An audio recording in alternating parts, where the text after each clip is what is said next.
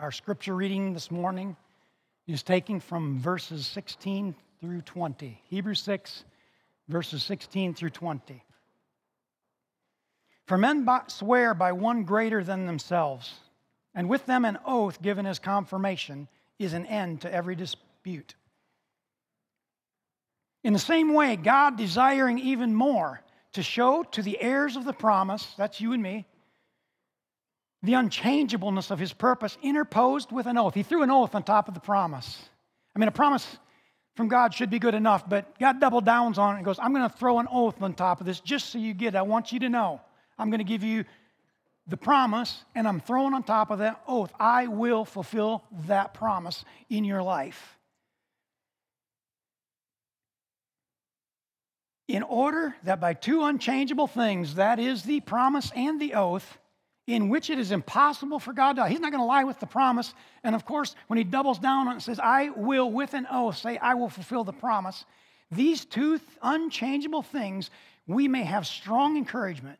We who have fled for refuge in laying hold of the hope set before us, in laying hold of the hope set before us, this hope we have as an anchor of the soul, a hope both sure and steadfast, and one which enters within the veil where Jesus has entered as a forerunner for us to follow. He entered as a forerunner, leading the way for us to follow, having become a high priest forever according to the order of Melchizedek. Let's pray. Jesus, dear Lord Jesus, right now, I place my flesh, I place my fear, I place my doubts, I, my, I place my self preservation behind the cross. I pray, Lord, this morning that the anointing would flow freely, unhindered by my fears, unhindered by the desire of man's approval, unhindered by pride, unhindered by my desire for acceptance. Holy Spirit, enlighten God's words to us. Impart revelation on spending time on the other side of the veil to each member of my covenant family, the family of the rock. May these words that I share with them this morning be a spoken sapphire to your people. Amen. The message that I share with you this morning is spending time on the other side of the veil.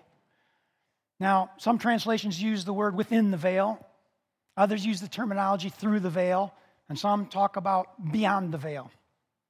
The New Living Translation puts it this way through the curtain of heaven into God's inner sanctuary. And the Revised Standard Version says, a hope that enters into the inner shrine behind the curtain. Well, regardless of the terminology, what we're considering this morning is how we might, by faith, step through the torn veil of the natural realm, the natural dimension, into the new covenant, Holy of Holies, where we may fully experience God's presence. I have a couple of handouts that were back there on that table. If you did not pick one up and would like one, Tom will pass them out to you. One is the outline that you can use to add notes to and follow along. The other, I've written down the major points of the teaching so that you don't have to sit there and go so fast. You can work off of those, however you'd like to do it if you're a note taker. We are going to look at five things. We're going to look at how. How do we enter this place? How do we enter into this inner shrine, this inner sanctuary on the other side of the veil? We're going to look at where. Where beyond the veil is. Where is it located? We're going to look at what we may experience. And I say may, what we may experience when we spend time behind the veil. Because we're going to discover that what we take in with us, what we take in with us impacts what we hear there and what we see there. And then we're going to look, we're going to consider confirmation. We're going to look at how we know when we've entered in. What are we get, how, when, how are we going to get to that place where we go, I know I'm there? And then finally, we're going to look at what some of the results of spending time on this other side of the veil are. I want to start with just a little disclaimer here. I am not proficient at spending time on the other side of the veil. I don't have it wired. In fact, the reality is there's probably many in here who I believe are more proficient at this time than I am. I've had a little bit of a difficult summer and spring. And, and, and, I just want to share with you a little bit of background here. God started nudging me almost a year ago on this message and saying, I want you to share this revelation, this message with your covenant family, the rock. And I complied. I started taking notes. I started, uh, middle of the night, I would get up and jot down the things that I believed he was dropping in the pictures and the phrases and the terminology. And it was going well for a while. But as some of you know, I struggle with things. I struggle just like everybody else. Sometimes it seems like a lot worse. But the reality is, I, I would bump into things. I would have meltdowns. I would have missteps. I would I'd uh, go through a little bout of depression. I would uh, have a fit of anger, um, panic attack. And each time I had a misstep, I'd holler out at God, and I can't do this. I am not teaching this message. I'm not doing it. Find somebody else. Find one of those people that I'm thinking that, you know, has, a, has more proficient in this than I am. That's the trouble with the teaching. As a, as a, I don't know if all of them go through it, but a lot of teachers go through this struggle of teaching something that, uh, that they're not doing well. You're going, you feel like a hypocrite. God, how can I teach this thing you're showing me when I suck at it? I mean, that's bottom line. And so I would shout out at God, I can't do it. I'm not doing it. I'd literally put my notes together and go, put it away, and I'm done. I'm not doing it. Adamant. You know, sometimes shouting at him angrily because I'm not living up to what I am, who I am, what God's put on the inside of me. But here's the reality. You know, I would always relent and repent, had come back at it, start again after a few days or a few weeks, depending how big the meltdown was. But I've shared this with you before. Years ago, I read that to withhold revelation, to withhold a teaching that God has given you to give to somebody else simply because you're not living up to it, because you're not proficient, is no different than a man with a warehouse full of food, unwilling to share it because he himself is not able to digest it. And that image has impacted me. It's what kept me getting up there and doing it, even though I didn't measure up. And so I got back up and I kept doing it, and here I am. And there was another thing that was haunting me this whole time. That's Psalms 158. Uh, what verse is it? Psalms 158. I'm sorry, Psalms 119, verse 158. That kept coming to me from the message. I took one look at the quitters and was filled with loathing. They walked away from your promises so casually. I don't want to be one of those. I don't, you know, I made, at, eight, at 18 years of age, I made a qualified decision that I was going to live my life by faith the rest of my days. I was going to live by faith, not by sight. I was going to live by the promises. I was so adamant, I told Jill, you know, early days of my marriage, I said, put it on my tombstone. I don't care if I die early, die young, die old, put it on my tombstone. I'm going to live by faith. So, as often as I'm tempted to quit, and I am, I'm tempted to quit, but I don't want to be one of those. I don't want to be, I want to live by the promise. I don't want to walk away from his promises casually. So, here I am. I'm back up here. Here's the reality, though. Even though I've struggled with standing, spending time on the other side of the veil, the reality is I had to spend some time there. I wouldn't be standing up here if I didn't. I had to spend enough time there to get the message, to get the revelation. I had to spend enough time there to stand up here and do this because I had to see myself doing this before I could get up here. And that is one of the purposes of spending time on the other side of the veil. That is doing what you have to see yourself doing what God tells you to do. And spending time on the other side of the veil does that. Okay, we're going to get started here, but now as we begin this teaching, I want you to remember we've talked about this often revelation transcends the intellect, it is revealed spirit to spirit. God's spirit ministering it directly to your spirit. Another place in the Bible calls it deep speaking to deep. It transcends the intellect. So if you find yourself with some of these issues of spending time on the other side of those, some of the things that I share, if you go, that's tough to comprehend, please don't dismiss it. Don't dismiss it. It's, it transcends the intellect.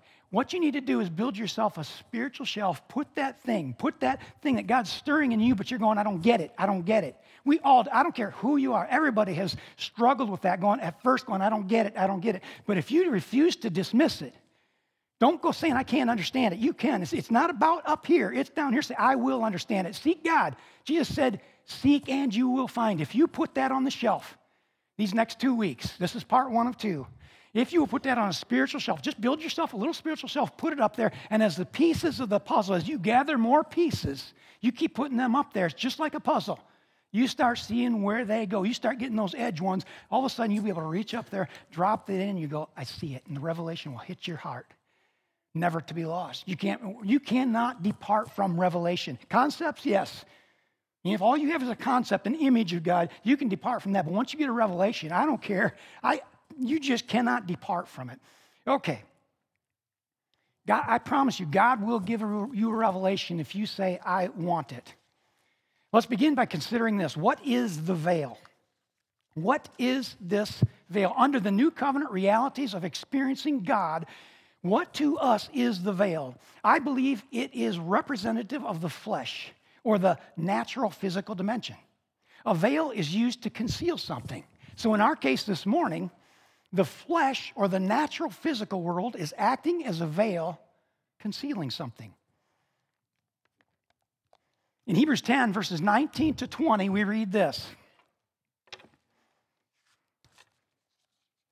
Therefore, brethren, since we have confidence to enter the holy place by the blood of Jesus, by a new and living way which he inaugurated through the veil, that is his flesh. This verse is telling us that his flesh was a veil. His flesh was a veil. Jesus' flesh was torn to reveal his glory. His flesh concealed the glory that was within him. On the Mount of Transfiguration in Matthew 17, Jesus momentarily pulled that flesh back so that James, Peter, James, and John could get a glimpse of that glory. And in that moment, they saw his face shine as bright as the sun, and his clothes, his garments became white as light. Our flesh, in the same way, conceals the glory of God that is in us. The glory of God that is in our recreated spirit, our flesh conceals that, and it too needs to be torn. It needs to be pulled back. It needs to be subjugated for us to break through and enter in behind the veil of the natural realm in order to fully experience God. In the Old Testament, the veil was a curtain separating mankind from the presence of God. It was a physical barrier keeping people from experiencing His presence, His glory. This was for their sake. Just like, how many of you remember the Garden of Eden? What did Jesus do? What did God do when He drove Adam and Eve out of the garden. He placed at the east entrance of the Garden of Eden two cherubim. We're going to be dealing with cherubim today. And a flaming sword. They had a flaming sword that turned in every direction to prevent Adam and Eve from what? Going to the tree of life, eating from it and living forever in our fallen state. It was for their benefit. And in the same way, it was for the benefit of the Old Testament people the nation of Israel. It was a physical barrier so that, see, it, was for their sake. They were not born again. It would have, if they would have experienced God's glory, it would have taken them out. They would have ceased to live. In fact, when Moses asked to see the face of God in Exodus 33 20, what did he say? He says, No man can see my face and live. Now, I don't think God was saying, If I show you, I'll have to kill you. I just, that's not God. What I think was God was saying to Moses was, if I, if, he said, you will cease to live here if you see me in my totality. It would be like one of those black holes that suck everything into it. I, you know, I think what God was saying was that if you see me, if you see my glory, you cannot no longer live here. You'll be sucked into my dimension. You just won't be able to hold back. So he was doing it for their benefit. It was for mankind's benefit. The veil was a no trespassing sign under the old covenant. That's, that's what the curtain, uh, the, the, the veil was a no trespassing sign. But under the new covenant, it's completely different. It's switched around. The, the no trespassing sign under the new covenant has been taken down. And now, it, now it's flipped completely around. We actually see God in order to live. Completely the opposite. Jesus brought God out where he can be seen. That's what John 1:18 tells us. That's what he, when Hebrews 1:3 explains to us. In fact, Jesus' own words in John 14:9, he who has seen me has seen the Father. So under the new covenant, we see God and live. The Old Testament veil. The Old Testament veil is now symbolic to us of the natural physical realm being a barrier for us experiencing God's presence. The natural realm can depict God. I will give you that. The natural realm can depict God just as the Old Testament veil did, and we're going to get to that in a moment. But it also, like the veil, keeps us from fully experiencing Him.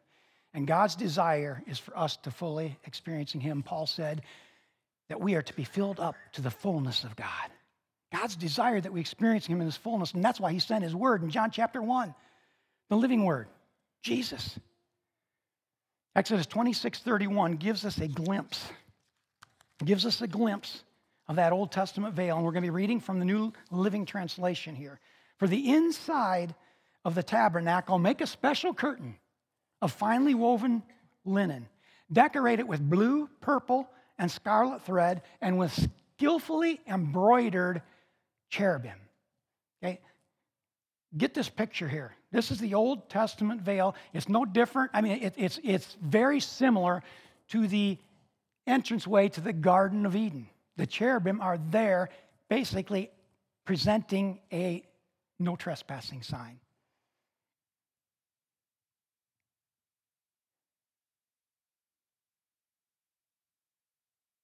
The temple veil with these embroidered cherubim marked the entrance to the Holy of Holies. And next, we have on the screen, we have a picture of the Old Testament veil, artistic rendering. On the veil was an embroidered image, an image of the golden cherubim, which were on the other side of the veil inside the Holy of Holies. It was a representation, keep in mind these words representation of the cherubim. It was a two dimensional image.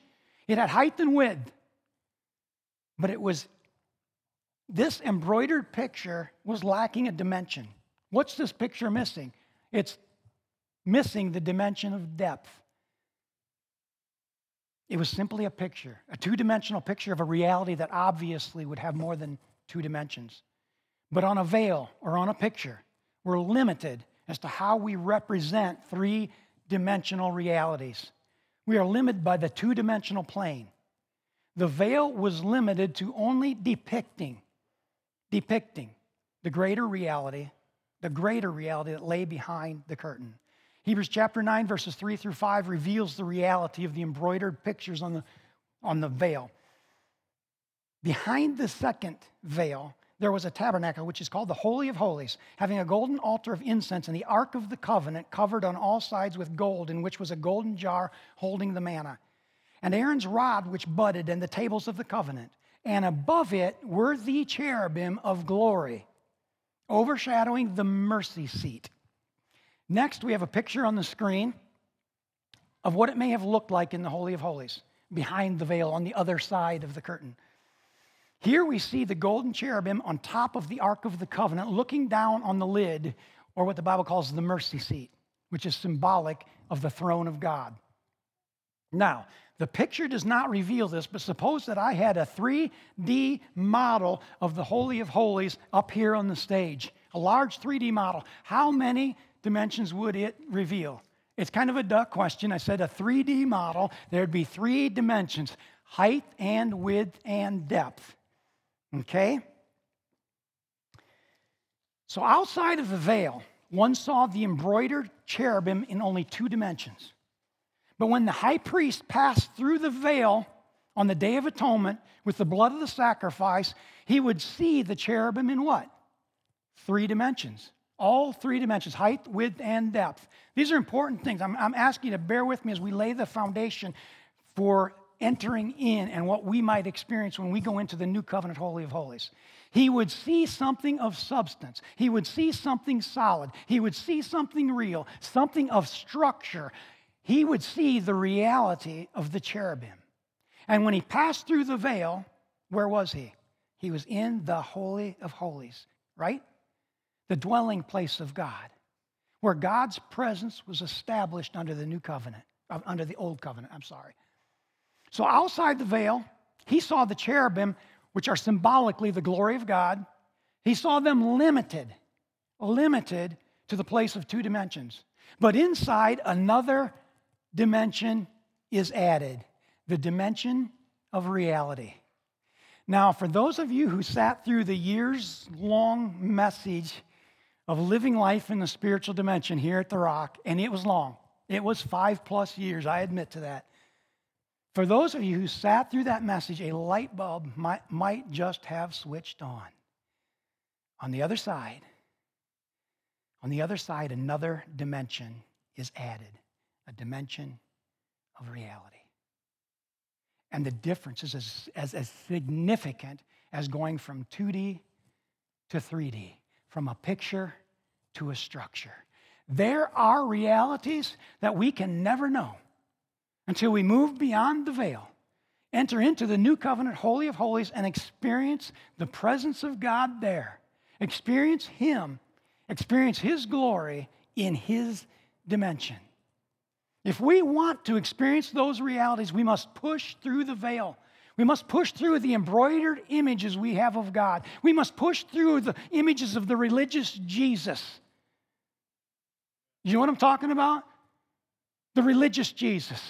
I believe it's represented by that picture you may have seen when you were little in maybe a small church somewhere and up on the wall behind the pulpit or in a Sunday school room a picture of Jesus with a large pizza pan behind his head and bands of light radiating from it. How many of you seen that picture? Okay, I, am not, I'm not criticizing biblical or religious art. I'm not. I'm just saying that sometimes religious art and how it's created images in our mind of God and of Jesus keep us from experiencing intimacy with God the Father, God the Son, and God the Holy Spirit. But if we want to experience those realities that are on the other side of the veil. We've got to push through those embroidered images of God. We've got to push through the religious Jesus. We've got to press our way in. If we've got to go, we've got to press through them and step into the fourth dimension. The fourth dimension to us, God's dimension. Beyond height and width and depth, to see, to see reality, to experience reality in God's dimension. Let me, allow me to describe it like this. I know everybody in here probably has a favorite vacation spot or a dream vacation that you have. Question I want to ask you is how many of you have take, ever taken a picture, a photograph of your dream. I don't care whether it's a mountain cabin, a resort, a cruise ship, or a hiking trail map. How many of you ever put that up on the refrigerator or the wall in your home as you prepare and anticipate, or on your computer as you anticipate and prepare for and to build anticipation for that vacation? How many of you have done that? Nobody's ever done that? Okay, we've got a couple of them. I, when we do that, we build anticipation. We look at those pictures and let's, let's just throw Disney World in there, okay? Let's use that as an example. You're going to take your kids to Disney. You put that up there, and for months, sometimes maybe 12 months for that kind of a trip, you prepare and anticipate, and your kids may get giddy about it as they talk about what they're going to do and they see the pictures. Let's, let's say it's a Disney cruise and they see the pictures of the slides and all the fun stuff they're going to do. But how many of you know that there, there's something completely different. Being there, in that, seeing depth, seeing dimension is com- something completely different, isn't it, than what those pictures produce. As Gideon, as excited as you can get about the pictures, there's something different about a picture of Waikiki Beach and walking in the sand. There's something different about a cruise ship picture on the wall and talking about it, anticipating it, and setting sail. I want to say this I believe that every one of us, every living human, every sane. No, I don't care, sane or insane. I believe that every single human being would love to experience God in that same way. Being there with depth and dimension and solidity. See, here's the reason. We, it's why we pay 10, 15 grand to go to Disney World, isn't it? I'll tell you why, because the picture's not enough. The picture doesn't take you into the exhibits of Epcot Center. The pictures the picture won't take you to the magic of Magic Kingdom. The picture doesn't give you the smells of Animal Kingdom. Being there with dimension, with depth, and everybody, everyone desires to experience God in that same way. And I believe we would pay more than 10, 15 grand to travel there. And here's the reality we can. We can travel there. We can experience God in a place where, and I'm not talking about physical, I'm talking about where we experience spiritual solidity, spiritual structure, spiritual reality. But most Christians, most Christians are stuck here on the outside of the veil, in the natural realm, looking at the pictures, looking at the embroidered images of God, looking at the images of that religious Jesus with the pizza pan behind his head. It's not necessarily, it's not necessarily our fault. I'm not blaming them, I'm not blaming us. It's not entirely our fault. The thing is, we've not been taught to go in. We've not taught that we, we've not been taught that we can go in. And we've not been taught how to go in. Well, this morning I want to share the how. And the how is hope. Hebrews 6, 18 and 19. Hebrews 6, 18 and 19. We read this from the New American Standard. In order that by two unchangeable things, that is the promise and the oath again, in which it is impossible for God to lie, we may have strong encouragement. We who have fled for refuge in laying hold of the hope that is set before us. This hope we have as an anchor of the soul, a hope both sure and steadfast, and one which enters or takes us in within the veil. This hope enters the veil, it enters within the veil. The hope is set before us, it's set before us, but we must lay hold of it. We must lay hold of it. This hope set before us is not human hope. It's not, it is not derived from natural resources. It's not derived from experience. It's not derived from anything. It's not, it's not based on taxpayer bailouts. This hope is not based on doctors' credentials or doctors' reports. This kind of hope that we're talking about is not based on lottery tickets or anything from the natural realm, from natural resources. No, this hope is supernatural. It's God's hope. It's a spiritual force given to us as a gift, and it transcends natural realm resources. And it's set before us to utilize if we would choose. In 1 Corinthians 13 13, we read this. But now abide faith, hope, love, these three. Another translation puts it this way but now remain faith, hope, love, these three. Faith, hope, love. All three living forces. We could read it this way Now are alive these three spiritual forces faith, hope, love. Where are these spiritual forces? They're in us. All three of these forces have been deposited in us. Their vib- vibrant, living, supernatural hope is in us right now. It says they remain. Faith, hope, and love remain. They abide. They don't come and go. They are in residence in our recreated spirit. They are living spiritual forces. Here's the proof Romans 5 5 regarding love. The love of God is shed abroad, it's deposited, it is poured out in our hearts by the Holy Spirit. Romans 12 3 regarding faith. To each has been given by God the measure of faith. Hebrews 6:19 again regarding hope. This hope we have, we have. Where is it? It's in our spirit, and when utilized it becomes an anchor a stabilizing force of the soul. That means we can hope this it means this hope will it'll settle our mind. It will set our will. It will stabilize our emotions if we choose to put it to work. We sang this morning, we finished up singing, My anchor holds within the veil. His covenant, His oath, two unchangeable things bringing us to faultless stand before the throne. Next time you sing it, see it. Next time you sing it, see it. See yourself. See your anchor. See that hope anchored on the other side of the veil. See yourself standing faultless before the throne, not guilty, not having an evil conscience, being freed from that wash, sprinkled by the blood of Jesus. See yourself standing faultless before the throne. Where's that supernatural hope anchored? It's my anchor holds within the veil. Your, it's in us. It's in our recreated spirit. It's in the present day Holy of Holies. Your recreated spirit is now the Holy of Holies on earth. The Holy of Holies is no longer in a physical tent or a physical ten, uh, temple. You are the temple of God. How did you become the modern day tent housing God? His presence was deposited in you along with all of the resources of, resources of heaven after you were cleansed, after you were made a new creation, purified, made holy and perfect. In Hebrews 9 23 and 24, reading from the New Living Translation, that is why the earthly tent and everything in it, which were copies, mere copies of things in heaven, why they had to be purified by the blood of animals.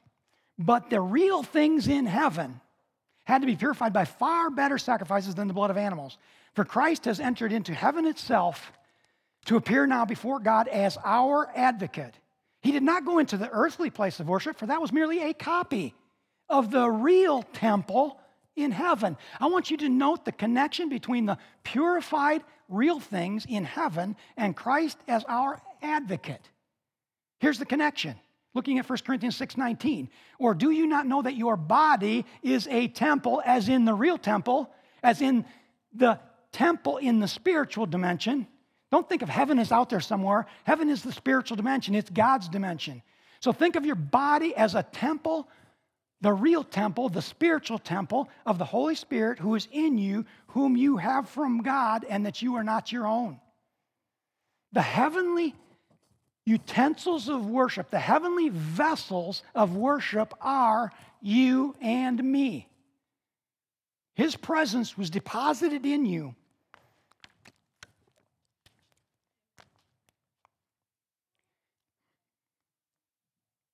It's you and me now. We are the vessels of worship. Let me put it this way I don't believe that there were altars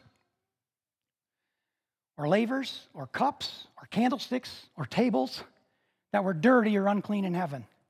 I'm not saying Jesus didn't go there, he did. Jesus, he shed his physical blood here on earth. And then when he went into the spiritual dimension, when he went into heaven, the Bible tells us he went into heaven, he took his spiritual blood and sprinkled that spiritual blood on the real things in heaven. I just don't think that they were cups and lavers and those physical utensils of worship that were used under the old covenant.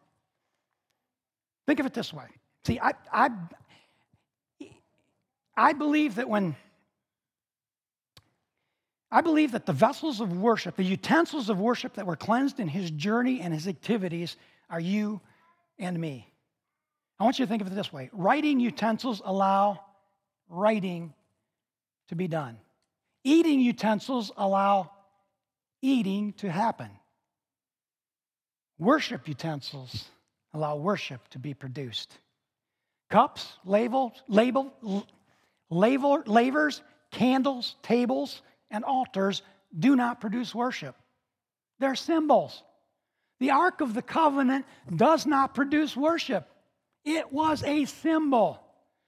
You and I are the reality of those Old Old Covenant symbols. We're the reality of those Old Covenant symbols, and as cleansed vessels of worship, we produce worship.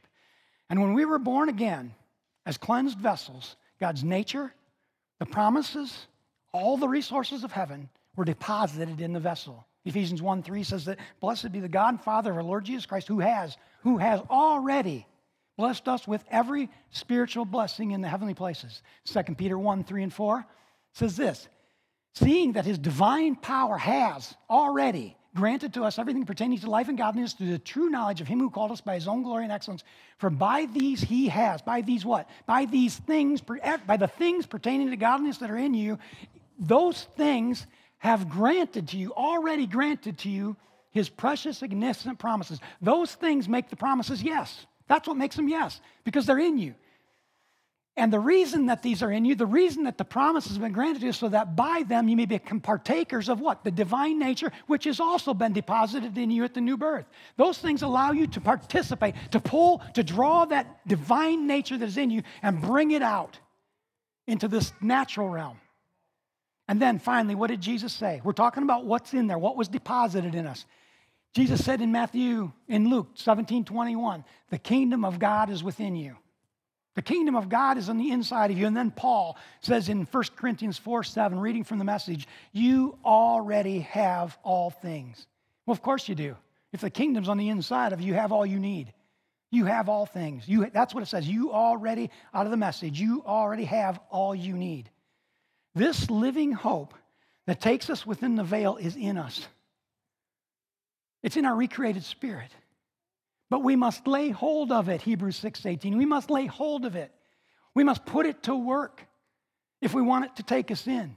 We must put it to work if we want it to take us behind the veil into the holy of holies. And here's one way that we can put it to work. Hope takes us in. Hebrews 6:19. Once again, hope takes us in.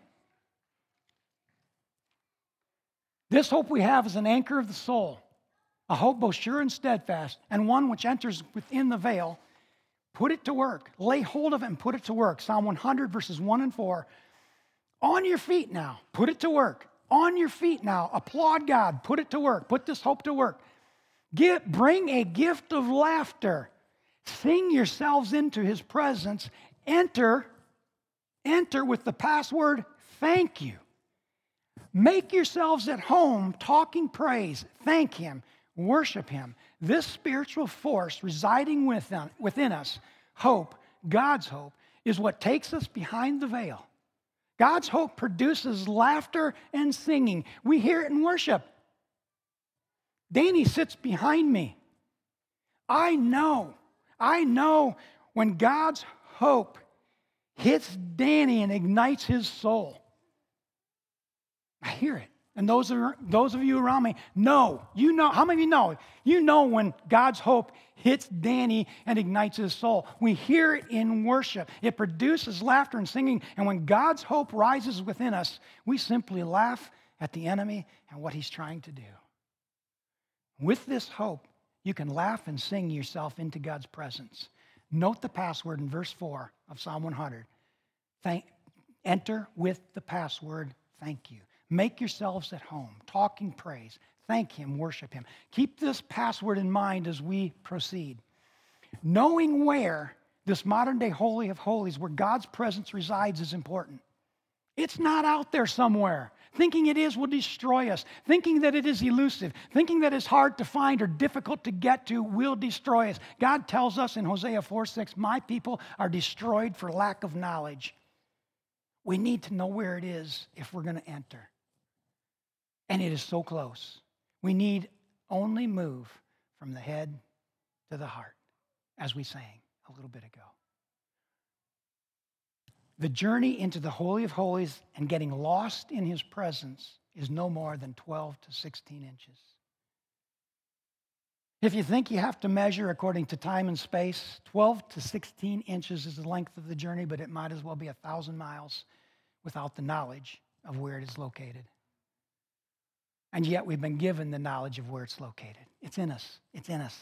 The Holy of Holies is in our recreated spirit. And we have been invited to make the move to enter in. Hebrews 4 14 and Hebrews 10 19 to 23 records the invitation. Since then, we have a great high priest who has passed through the heavens, Jesus, the Son of God. Let us hold fast our confession. For we do not have a high priest who cannot sympathize with our weaknesses, but one who has been tempted in all things as we are, yet without sin. Let us therefore draw near with confidence. Because of what Jesus did, paving the way as the forerunner, let us therefore draw near with confidence to the throne of grace, God's throne, to God's throne with confidence that we may receive mercy and find grace to help in time of need. Now to Hebrews 10, 19 through 22. Since therefore, brethren, we have confidence to enter the holy place by the blood of Jesus, by a new and living way, which he inaugurated for us through the veil. That is his flesh. And since we have a great priest over the house of God, let us draw near with a sincere heart in full assurance. A full assurance of faith, having our hearts sprinkled clean from an evil conscience and our bodies washed with pure water. Let us hold fast the confession of our hope without wavering, for he who promised is faithful. Come boldly. Come, come boldly. Come with confidence. Come in full assurance, full assurance of faith, holding firmly to the confession of our hope. What is the confession of our hope? The confession of our hope is Jesus' finished work, the work of the cross. It is not our work, it is not our behavior, it is not our doctrine, it is not our sacrifice. The confession of our hope is the finished work of Jesus. And, and because of his finished work, we can come boldly. Come boldly.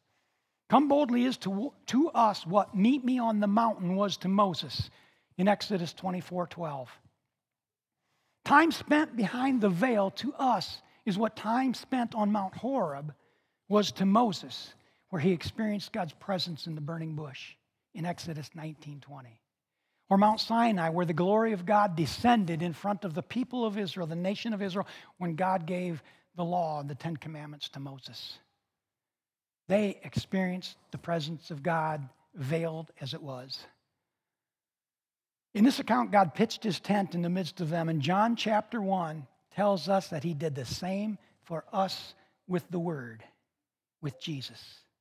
And with Jesus' torn flesh, the veil into God's presence, into his reality, has been opened to us. We can enter in. This is our Mount Horeb. This is our Mount Sinai. Spending time on the other side of the veil is our Mount Horeb, our Mount Sinai. But I want to tell you this we can't get there. We can't even see it while the outer tabernacle is still standing, while our flesh is still dominant, while the physical natural realm is more real to us than the reality of God's realm. While it is still, if, while it is still standing, while it is still ruling in our lives, it will be very difficult for us to see the things we're talking about this morning. Hebrews 9, verse 8 declares this The Holy Spirit is signifying this that the way into the holy place has not yet been disclosed, it's not yet been revealed while the outer tabernacle is still standing. It's got a few more minutes. I want to share with you some things that God showed me in this. The writer of Hebrews is stating that the Jewish system of physical gifts and physical sacrifices had to come to an end. There would be no more reliance on the physical animal sacrifices. It now required a full transition to the eternal spiritual sacrifice of Jesus. The way into the Holy of Holies is revealed, it is disclosed once the outer tabernacle, or as some translations put it, the first tabernacle stands down. Watch these words.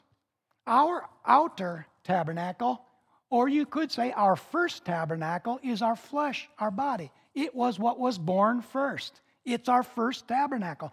Our inner or second born tabernacle is our born again spirit, which is now, as born again creatures, it is the temple. It is the spiritual temple. You don't have a physical temple on the inside, but your body houses the spiritual temple, tabernacle of the Holy Spirit. It is the new covenant, Holy of Holies.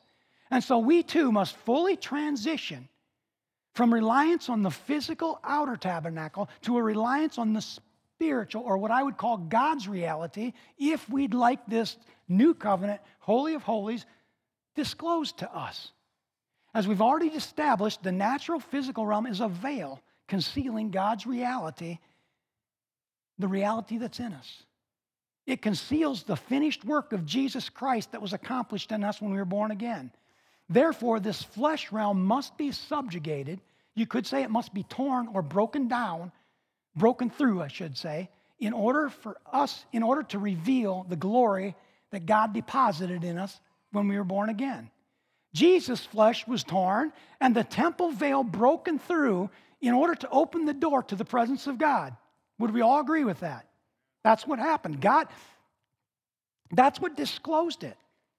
God subjugated the physical veil, He pulled it down. He made the physical veil stand down to the reality of the spiritual world, to the reality of his dimension, and suddenly the dimension of the living word, Jesus, was disclosed. That took place when Jesus said, It is finished. All that happened. His flesh was torn. The barrier, that no trespassing sign, was taken down. We too must subjugate the physical veil. Okay? We've established this physical veil is veiling, concealing what's been produced in us in the new creation. We must subjugate that physical veil to the reality of what God has wrought in us. We must order the man we must order the outer tabernacle to stand down.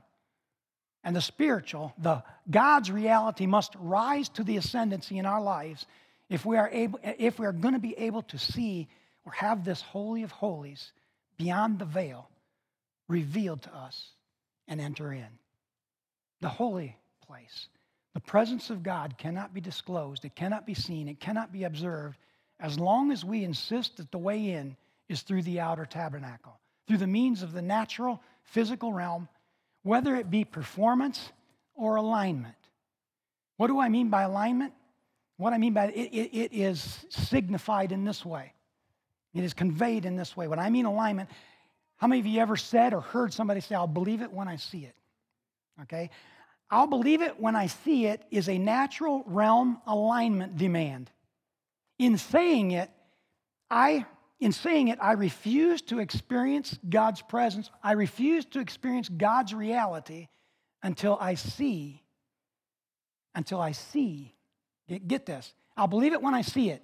So, in saying that, I am refusing to accept, I'm refusing to enter in and agree with God's reality until I see, see that I'm healed, see that I experience what I'm believing for, experience that relationship restored. I'm refusing I'm refusing to be, I'm refusing to acknowledge that God's reality is my reality until I feel that things are right, until I have the money in hand, until I see the physical realm, the natural realm align with what God says is true. In other words, I'm not going to experience God's reality until the natural realm aligns with it. And that attitude must die, it must stand down. The outer tabernacle, the natural, must be subjugated to the realities of the inner sanctuary. It has got to stand down. See, I want to say this believing is for things you don't see, seeing is for things you have. So that renders the statement, I'll believe it when I see it, nonsensical. It makes no sense. You can say, I believe it, and you can say, I see it, but you can't say, I'll believe it when I see it. Let me give you an example. I mean, I think a fourth grader would understand this. Would tell you, if I stood up there and said, I believe that this water bottle is in my hand.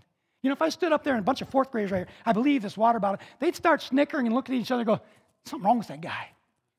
And they said, we can see that that bottle's in his hand. You don't have to believe it. See, that's the thing. You don't have to believe what you see. It's there. It's a reality. But you believe things that do not that, that you do not see. So believing is for things you do not see, seeing is for things you have.